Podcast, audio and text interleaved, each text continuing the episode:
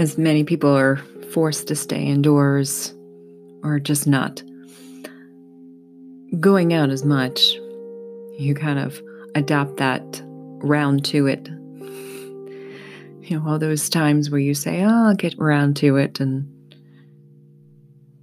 you recognize that here's the time where you actually can do all those things that you meant to do, but didn't maybe have time. And so I watched a documentary on Gaia TV. It was looking at Jesus and Buddha, and it interviewed a lot of people who were both Christian and Buddhists. And it and it really recognized something interesting that I've kind of adopted myself. And it was just interesting to hear other people echoing those same words. It's this idea that the Buddhists will say you cannot have peace in the world unless you have peace within. And so Buddhism does a lot of work in recognizing the what is impermanent and the idea of the false self.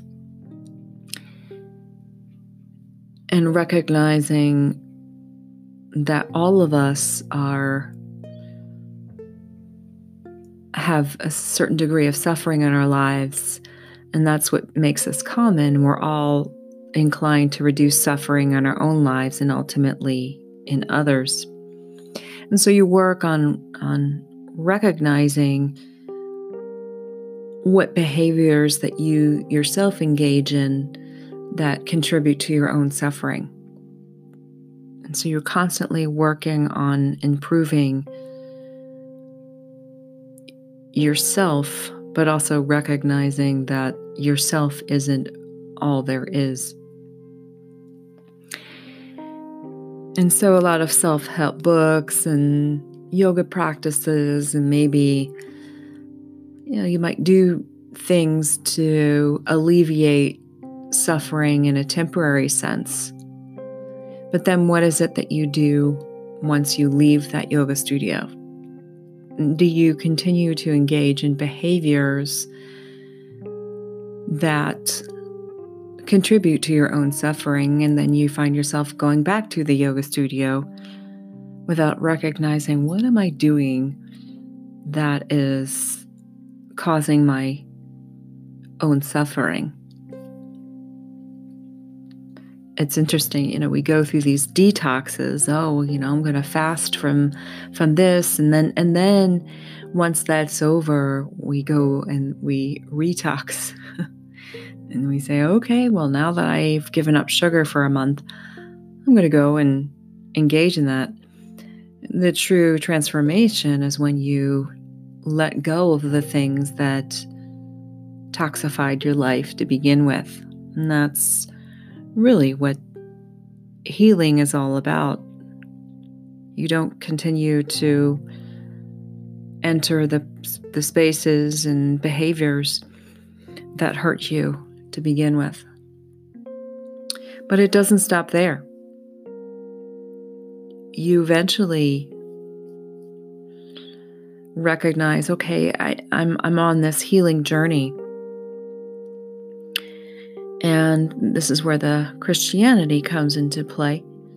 Because if you look at the catholic doctrine on social justice it's about working to heal others not in a forceful manner but you work to heal others in a service. And it's inspiring others to heal themselves on their own journey and